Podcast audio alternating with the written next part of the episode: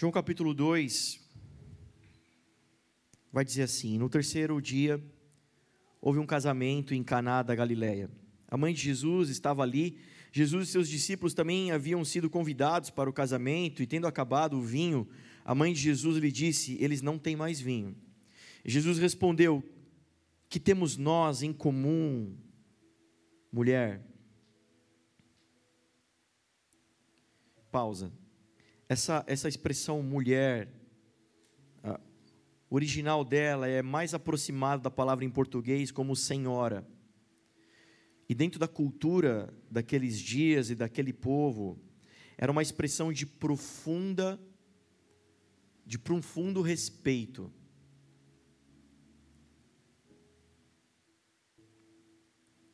E aqui a gente tira talvez um erro, um equívoco, né? Achar que Jesus estava sendo indelicado com a sua própria mãe ou indiferente com a sua mãe. Pelo contrário, era um ambiente de muita honra.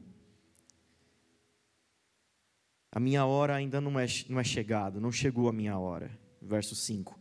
A sua mãe disse aos serviçais: Façam tudo o que ele lhes mandar. Ali perto havia seis potes de pedra do tipo usado pelos judeus para purificações cerimoniais. Em cada pote cabiam entre 80 e 120 litros. Disse Jesus aos serviçais: Encham os potes com água. E os encheram até a borda. Então lhes disse: Agora levem um pouco ao encarregado da festa. Assim eles fizeram, e o encarregado da festa provou a água que fora transformada em vinho, e sem saber de onde esta viera, embora o soubessem os serviçais que haviam tirado a água, então é, chamou o noivo e disse: Todos servem primeiro o melhor vinho, e depois que os convidados já estão, já beberam bastante, o vinho inferior é servido, mas você guardou o melhor até agora. Este sinal miraculoso em Caná da Galileia foi o primeiro que Jesus realizou. Revelou assim a sua glória e os seus discípulos creram nele. Amém? Amém. Passagem conhecidíssima. Casamento, é o primeiro milagre de Jesus. Aqui há uma revelação profunda, a união de Cristo e a igreja, ou seja, o plano messiânico de Jesus, o plano do Cristo redentor, está sendo revelado aqui, aqui ele está dizendo a que veio. Eu vim unir o homem a Deus. É uma passagem de extrema importância para nós. Aqui está sendo o início do ministério de Jesus. Entenda, claro, versículos antes, ele começa a pregar. Ele começa a dizer: arrependam-se, perto está o reino. Arrependam-se, o reino já está entre vós. E ele começa a regimentar discípulos, ele começa a chamar discípulos para andar com ele. E se você veio sábado, no outro sábado aqui, os discípulos não aprovados que somos nós, você sabe o quão profunda essa palavra é ser discípulo de Jesus, ser chamado para andar com Jesus. E ele está fazendo isso, e aqui os versos que terminam o capítulo 1, ou seja, antes dessa passagem que nós lemos, é a passagem de Natanael, ele está andando, ele começa a andar e começa a pregar, mas o ministério, a revelação de Jesus começa aqui em Caná da Galileia. Aqui está separando o rabino do Messias. Não só alguém que prega, que está anunciando um evangelho, uma boa notícia.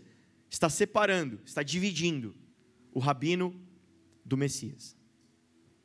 Amém? Importantíssimo.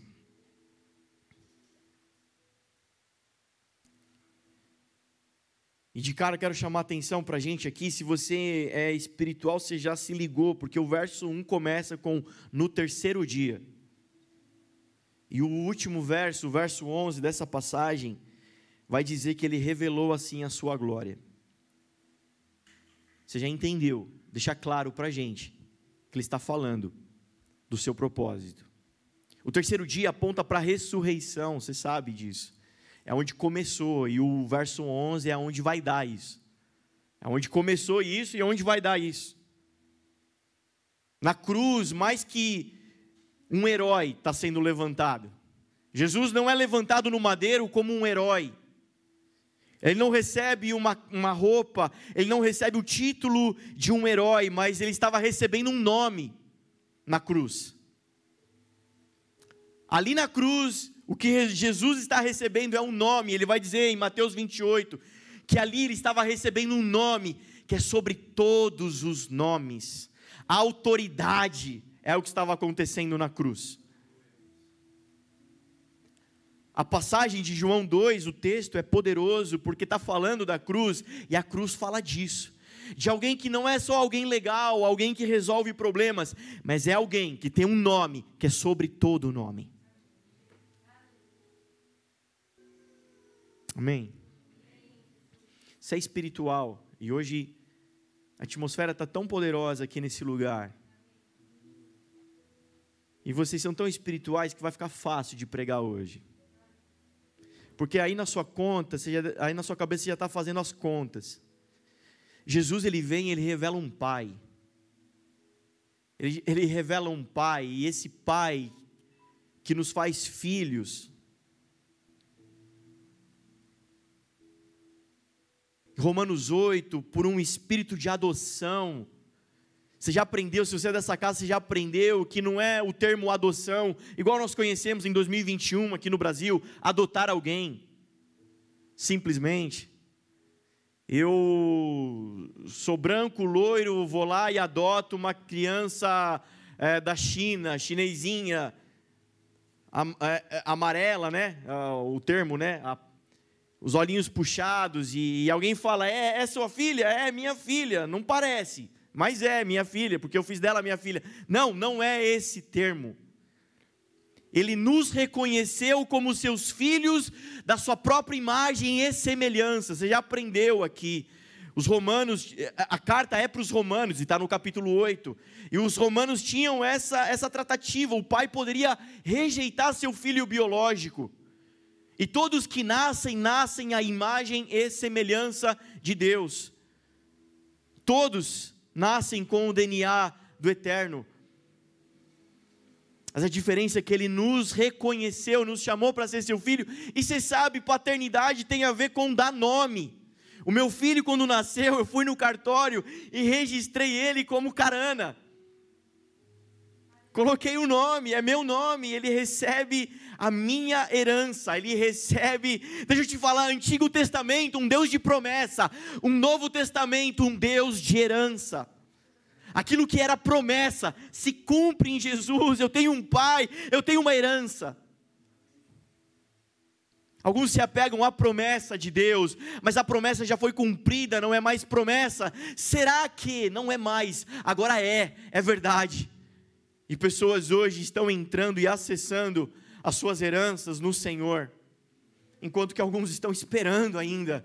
Me prometeram e eu estou esperando, eu estou esperando, mas está pronto, está feito, a gente precisa entrar e acessar. Jesus recebe um nome, e por nos fazer família de Deus, nós também somos herdeiros dessa autoridade, dessa autoridade no nome de Jesus. No nome de Jesus há autoridade. Se você é filho de Deus, você carrega o nome e a autoridade que tem dele, que vem dele. Eu sinto, não tem nada a ver com o script, mas eu sinto profundamente da gente entrar por essa veia aqui, sabe, profundamente a, a autoridade. Quantos filhos de Deus nós temos aqui essa noite? Cara, se você não é, não se sente, a boa notícia hoje, desde o começo do culto, é que sim, você pode se tornar filho de Deus hoje. Hoje há um anúncio, há, uma, há uma chamada, sabe, venha. Talvez alguém que te convidou, alguém que você veio até aqui não para assistir um culto, mas você veio para ouvir um anúncio, um convite. Venha ser meu filho. João capítulo 1 vai dizer: todos aqueles que creram em Jesus, receberam Ele receberam o poder de se tornarem filhos de Deus.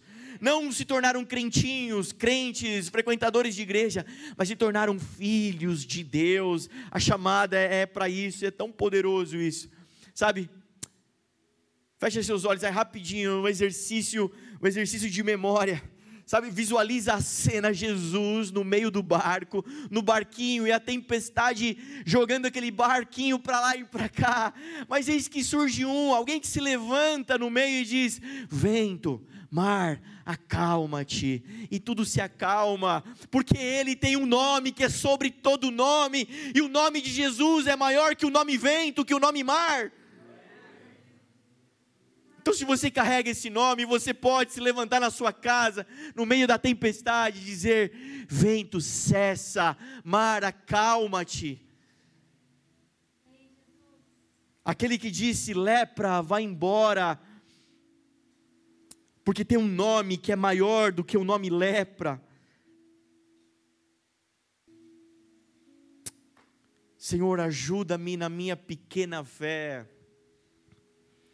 aquele que tem um nome maior do que a pequena fé, tem autoridade. Talvez passar pelo capítulo 2 de João desapercebido e, e só pensar no, no, na festa, no, no casamento, nos noivos, talvez é deixar de aproveitar e de absorver tanta informação, tanta riqueza, tanta revelação de Jesus aqui.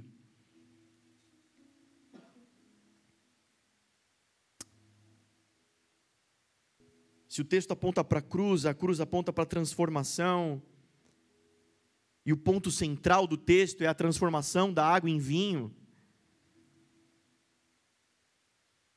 Levar Cristo para o casamento é mais do que levar bons votos, presentes, levar Cristo para o casamento. Para nós cristãos, casamento aponta para a obra da cruz. Amém, igreja? Tem uma aliança e você que é casado, quando você olhar para a tua aliança, Olha, vai ter dias que você vai estar no trabalho e você vai lembrar para tua, olhar para tua aliança e você vai lembrar, tem que passar no mercado comprar carne moída. Mas vai ter dias que você vai olhar para a tua aliança e você vai lembrar da obra da cruz a obra que Jesus estava dizendo que ele ia fazer. Eu vou unir o homem a Deus. Eu vou casar com esse povo.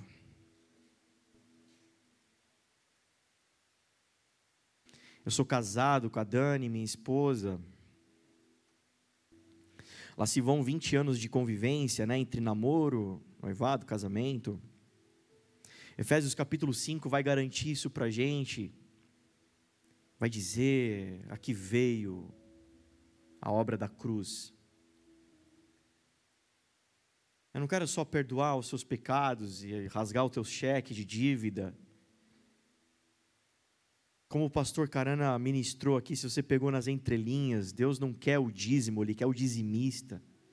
No Novo Testamento, Ele não quer o sacrifício, Ele quer você. Ficou claro aqui durante a adoração, eu, eu não quero adoração, eu quero o adorador. João capítulo 4, o Pai está em busca, procura por adoradores. Ele quer você. Ele não quer fazer algo para você em troca de adoração. O Senhor fez essa obra para mim, em minha vida, eu entendi, então agora eu preciso agora frequentar os cultos, eu preciso me tornar, eu, eu preciso ter essa, eu preciso seguir esse negócio aí, essa religião é mais do que isso. O, o, princípio e o fundamento de faz, dar algo em troca de adoração é diabólico, é satânico, é, é, é Satanás tentando Jesus. Se você se prostrar e me adorar, te darei. Ele não quer que você, ele não quer, é, não é uma troca. Ele não quer trocar nada com você. Ele quer você. Ele me quer. Ele nos quer. Feche seus olhos mais uma vez, rapidinho. Se perceba nessa palavra, em nome de Jesus, sinto profundamente no meu coração. Senhor, hoje acalentando essa casa, essa igreja. O Senhor te querendo, Ele te quer. Agora, querido, o que é que pode tirar você das mãos do Senhor? O que é que pode impedir Ele de te ter?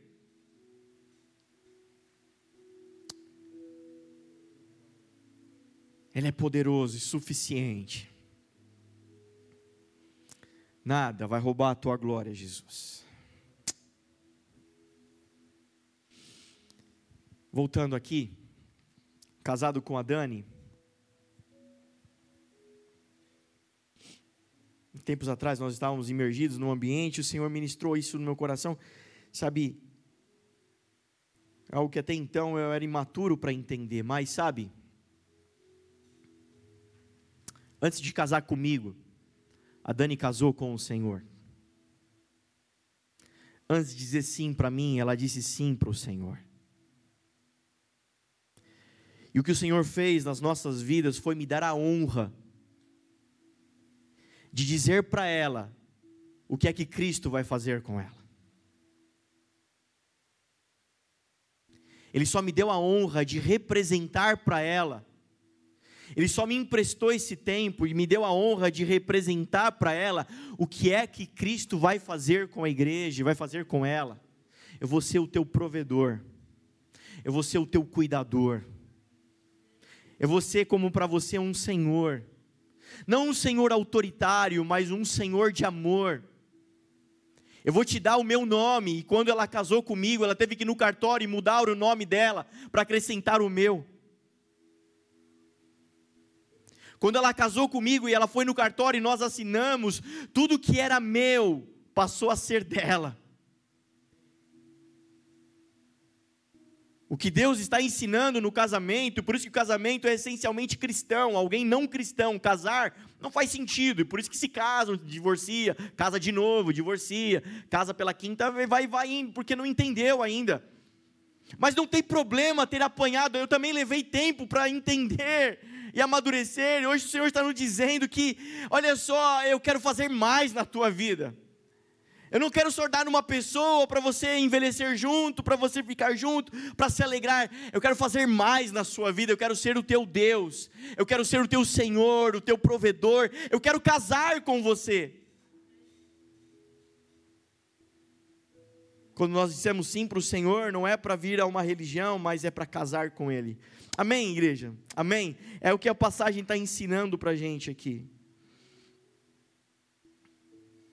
Eu sou apenas um representante, um mordomo, um mordomo e o verdadeiro noivo dela é Cristo. Amém. Amém. Esse seu cônjuge aí do lado.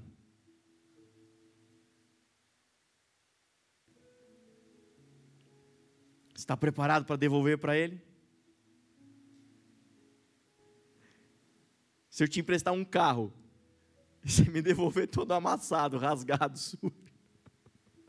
Eu vou ficar tão bravo, tão triste com você.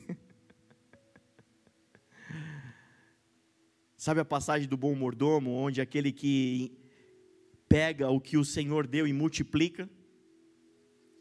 Deus, você me deu uma mina toda zoada, cheio de nove horas na cabeça, mas eu estou te devolvendo uma discípula e as mulheres falando dos homens, então, hein? Deus. Quanta meia suja, Senhor, quanta cueca com freada. Eu suportei por amor ao teu nome, Jesus. Este homem arrotava na mesa, mas eu dei bons modos para ele. E hoje ele está chegando no céu e não limpa mais a boca na toalha da mesa. é um discípulo teu. Eu multipliquei o que o Senhor me deu. Amém? A obra da cruz está dizendo disso. Família é só uma maneira que Deus tem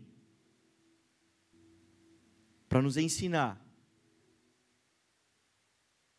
a obra e o propósito dele para nós.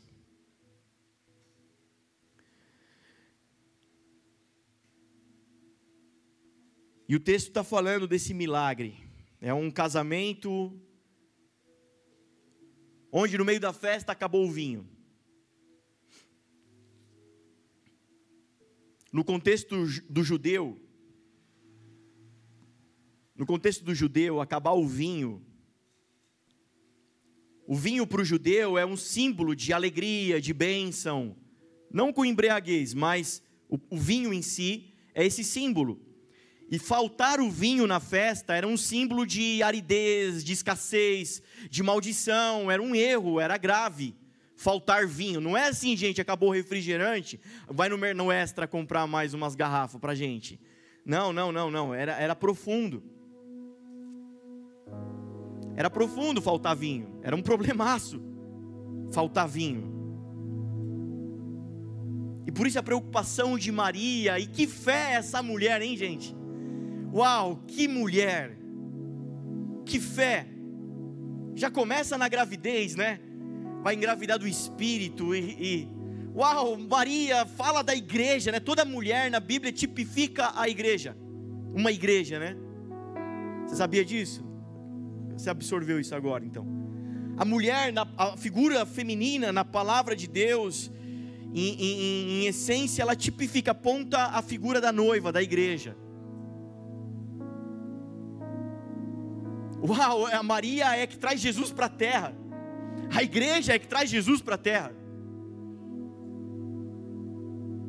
Eu não trago Jesus para a terra, nós trazemos Jesus para a terra. Porque sem você eu não sou igreja.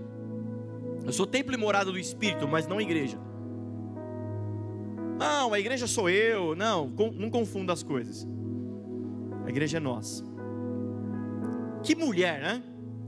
Que, que fé, porque fé é isso, é chamar a existência o que não existe. Ela nunca tinha visto Jesus fazer um milagre. Ela é a primeira a inaugurar, chamar a existência o que não existe.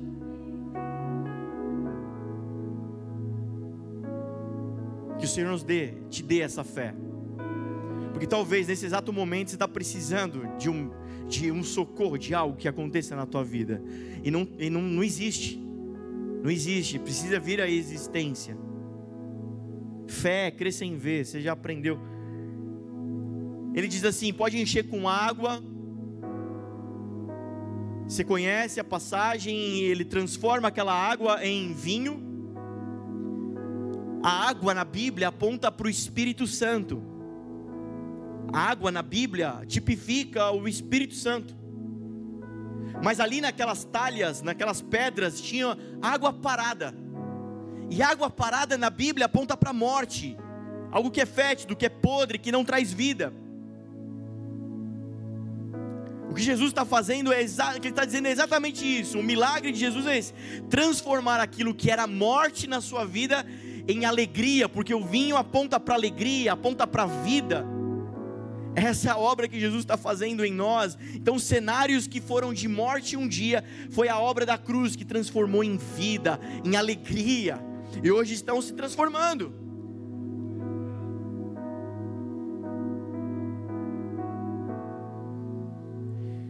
Eu me lembro que eu tinha lá por volta dos seus 17 anos.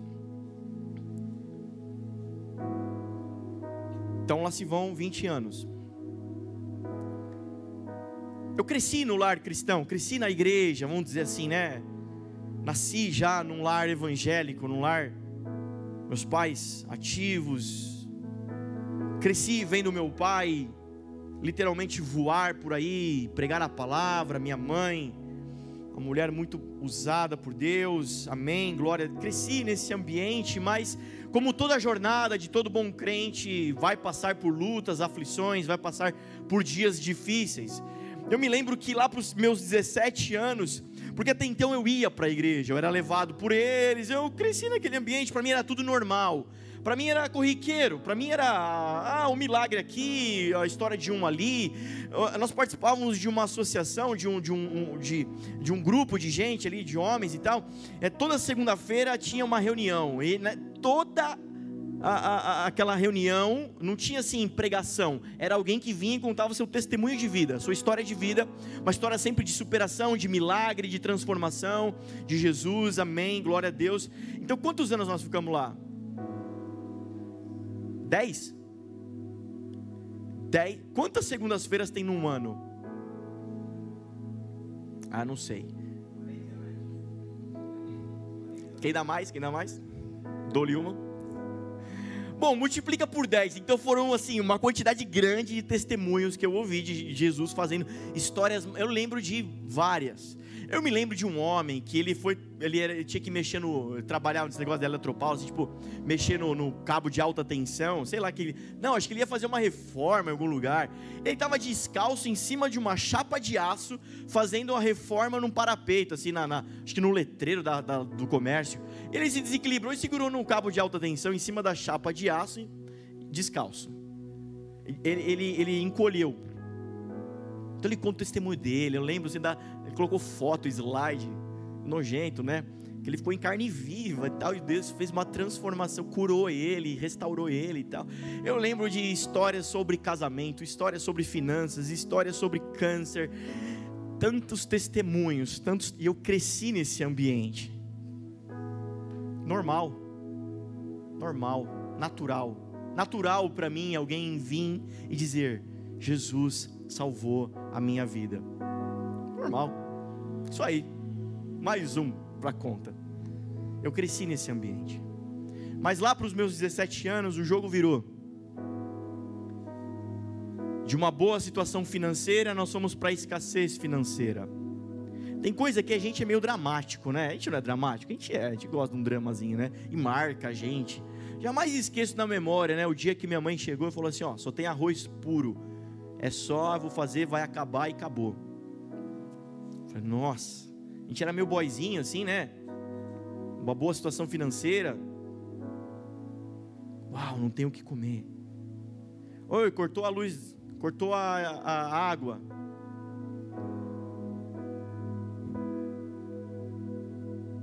casamento dos meus pais ali, num processo.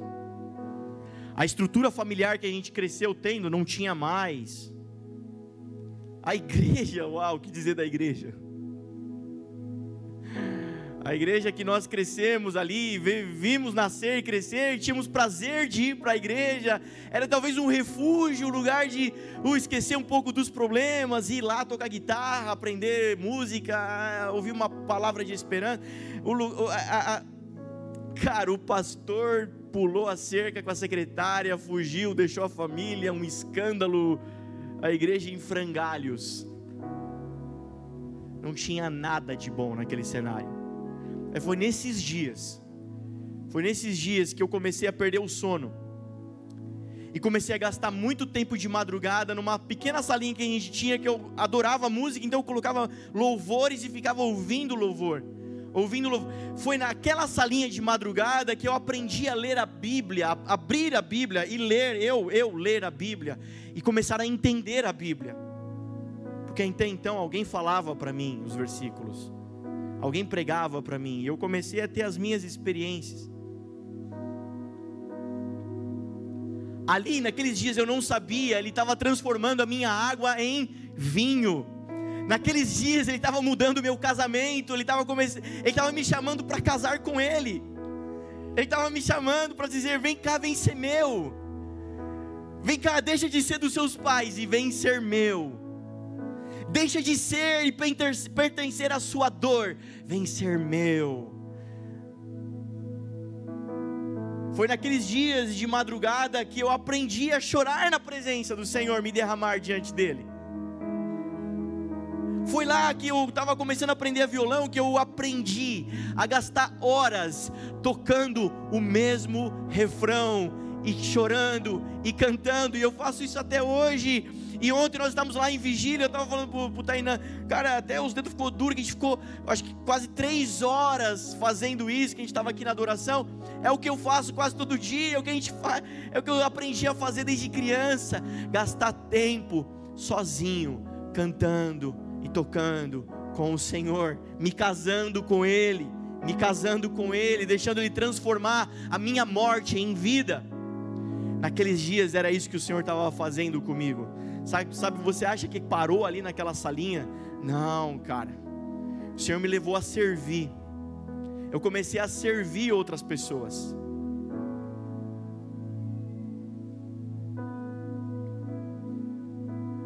Sabe o que o Senhor vai fazer na tua vida?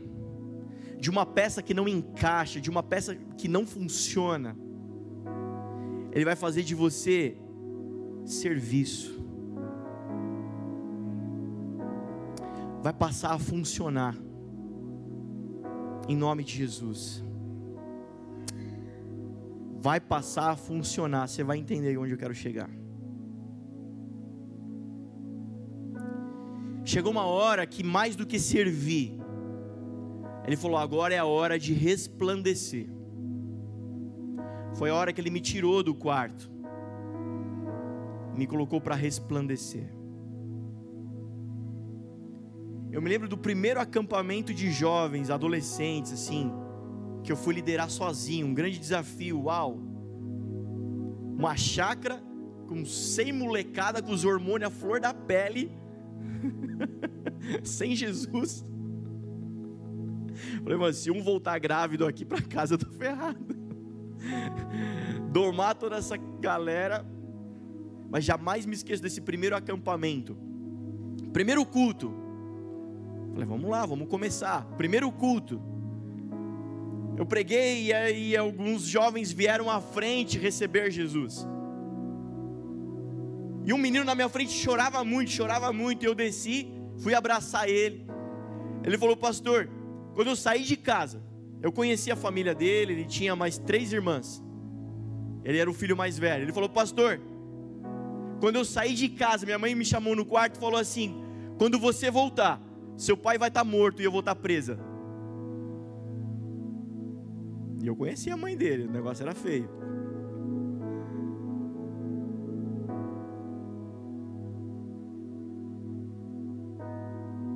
É isso. Agora é você.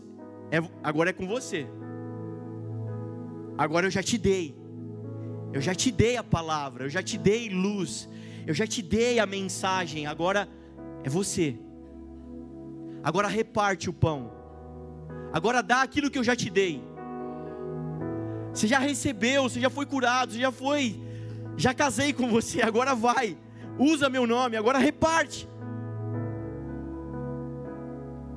mais ou menos como o profeta, abre a tua boca, eu vou encher de palavra. Senhor, não sei dizer, eu não sei fazer, não, não tenho graça. Ele vai dizer, só vai, faz o fácil, não é isso? É comigo o resto. Eu lembro que eu abracei aquele moleque, nós começamos a orar e chorar. A família dele está bem até hoje. Mas para mim era desafio, era aprendizado. O Senhor estava me tirando de um lugar escondido para dizer agora resplandeça.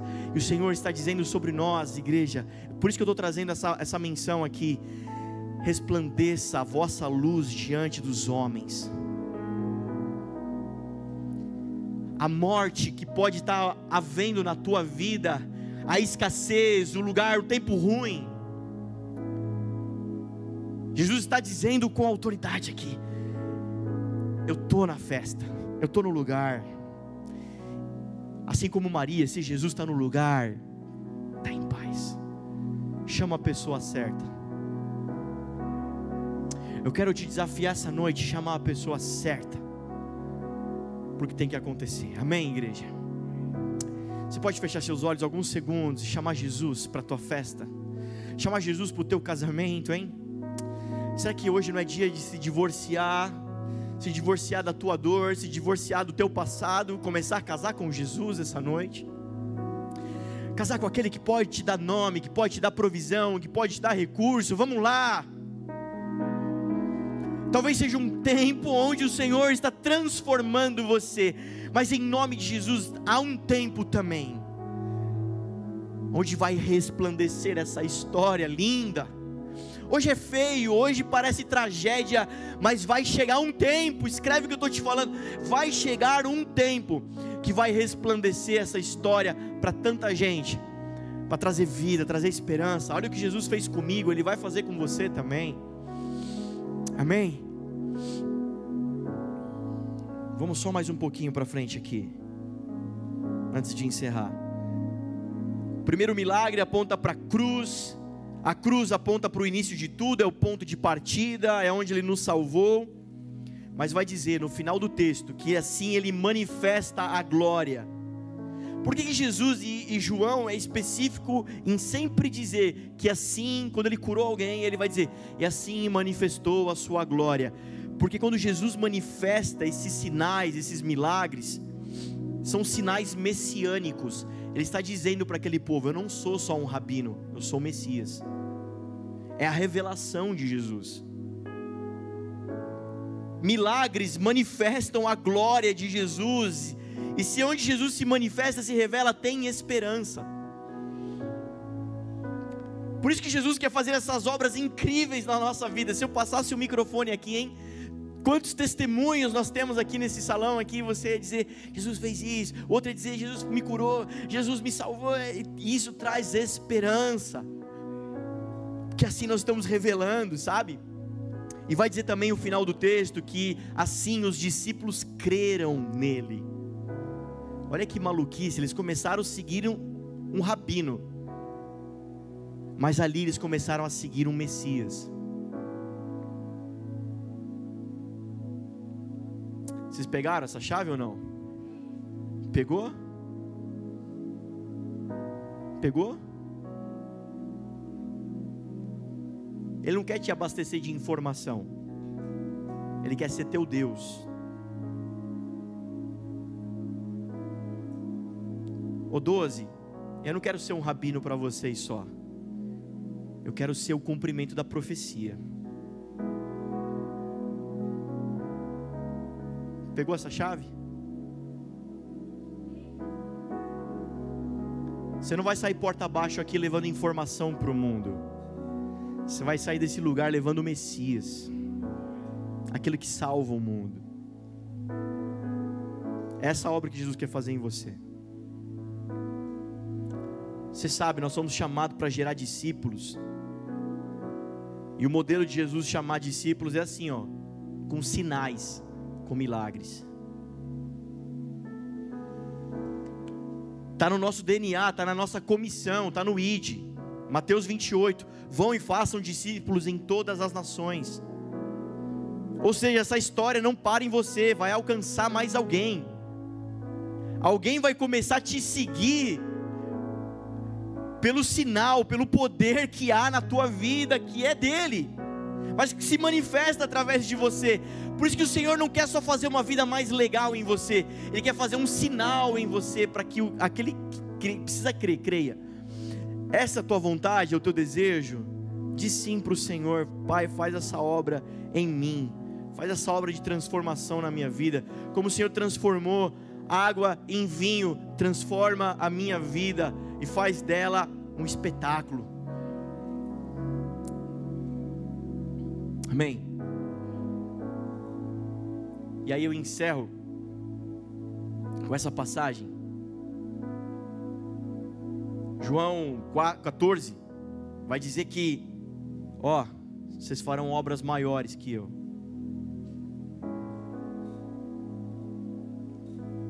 Vão. Isso que vocês me viram fazendo é só o começo. Aquele que carrega meu nome, João 14, 12. Aquele que carrega meu nome, a autoridade que tem no meu nome, fará as mesmas obras e ainda maiores as fará.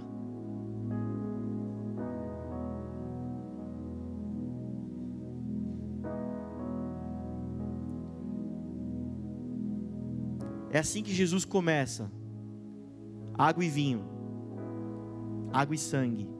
Como é que ele termina na cruz? Isso é espiritual já. Tum. Lembra do romano, aquela lança na costela de Jesus? Água e sangue.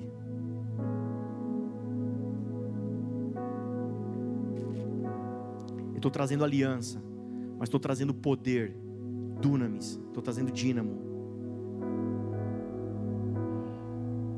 Porque eu chamei vocês, mas também enviei vocês. Você pode ficar de pé no seu lugar?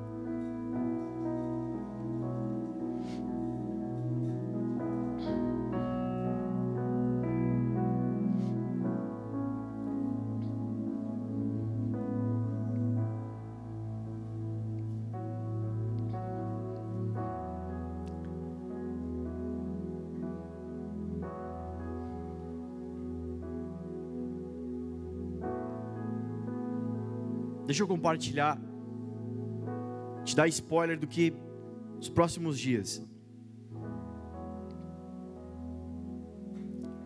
Querido, nada mais precioso e poderoso na igreja do que a unidade. Unidade. Diga comigo, unidade. Jesus vai orar assim quando ele está orando por nós. Aqueles que haveriam de crer ainda, que iriam nascer, que ainda iriam crer pelos seus discípulos, ele está orando dessa maneira: Pai, assim como eu e o Senhor somos um, para que creiam, que eles também e o Senhor sejam um, que eles sejam um, para que o mundo creia que me enviaste. Jesus é revelado na unidade da igreja não na união, na unidade, não na uniformidade, na unidade. Olha para o lado, dá uma, dá uma girada aí, vê quanta pessoa diferente, quanta pessoa maluca, quantas histórias você conhece desse lugar, quanta gente. O Senhor me usa de um jeito, usa a Júlia de outro, usa o Tiago de outro, o Duzão de outro aqui cada um de um jeito, mas todos um, um corpo e na unidade. Satanás sempre vai trabalhar contra a unidade, porque ele sabe do poder que tem na unidade. Prova é que ele coloca um traidor lá no meio para tentar quebrar, desestabilizar, mas está tudo bem, porque Jesus está no barco. Amém?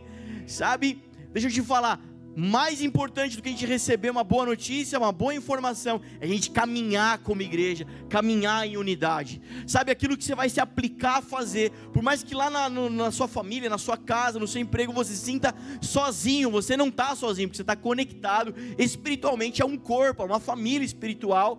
Colossenses, Efésios vai garantir isso. Então a autorização, a autoridade, porque Cristo é o cabeça de um corpo, Ele não é cabeça de um dedinho.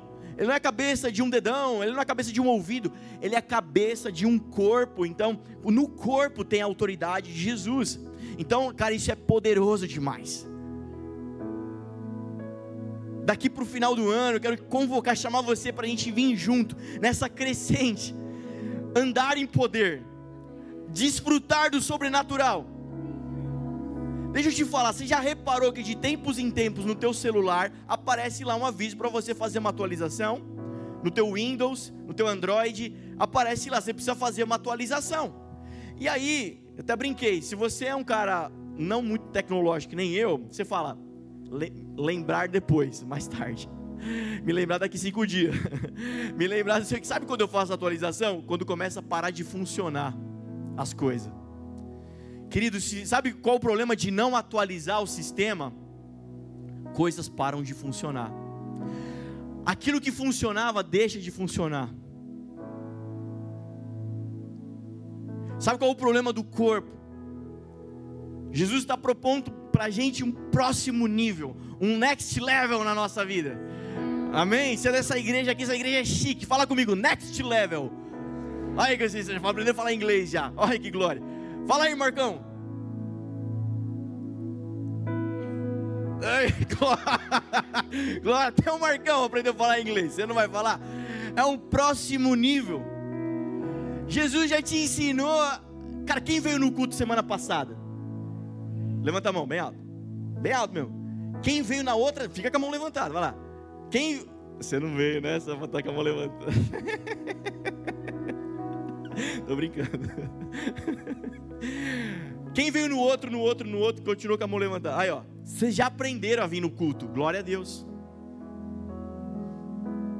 Quem aqui um dia, um dia, estava no quarto, fechou a porta, fechou a janela, estava orando a Jesus, lendo a palavra, e de repente veio aquela presença poderosa. Cara, aquilo começou a ferver teu coração, você se sentiu um missionário. O Gregório McNutt falou: Eu vou pregar para as nações. Quem já sentiu isso? Glória a Deus. Quem um dia, na hora do louvor da canção aqui, a Júlia começou. Uh, aí você, mano, que melodia. Deus começou a falar no teu coração, você começou a chorar e chapar naquela adoração. Quem já experimentou isso? Glória a Deus. Quem um dia já estava num culto, num evento, alguma coisa, veio alguém orar por você e começou a liberar palavras poderosas que ninguém sabia, só você e Deus, e falou: Uau, que palavra! Quem já experimentou isso? Glória a Deus. Isso tudo você já experimentou. O que o Espírito está propondo é você experimentar o que você não experimentou. É o próximo nível, é o próximo passo. É o próximo passo, é o próximo nível. O Senhor está nos chamando a andar em poder. Mateus 22, o meu povo erra por não conhecer as Escrituras e nem o poder de Deus. Nós precisamos conhecer a Escritura, mas precisamos andar no poder de Deus. É ir adiante das nossas limitações. Deixa eu te falar, igreja. O Senhor não projetou você para ser vazio, Ele projetou para você ser cheio do Espírito. Cheio do Espírito, cheio do Espírito. Feche seus olhos, cheio do Espírito. Cheio. Se veja cheio, cara. Chama a existência o que não existe, cara cheio do Espírito Santo, cheio do Espírito Santo, mais do que isso. Lembra que eu falei dos começar a servir? Você começa a servir agora. Agora você começa a dizer: Deus, eu chamo a existência uma igreja cheia do teu Espírito, uma comunidade cheia do teu Espírito, cheia do teu Espírito, andando no poder de Deus, levantando discípulos, discípulos de toda espécie, porque são pessoas cheias do poder de Deus, são sinais ambulantes, são milagres ambulantes que por onde passam testificam Jesus na terra.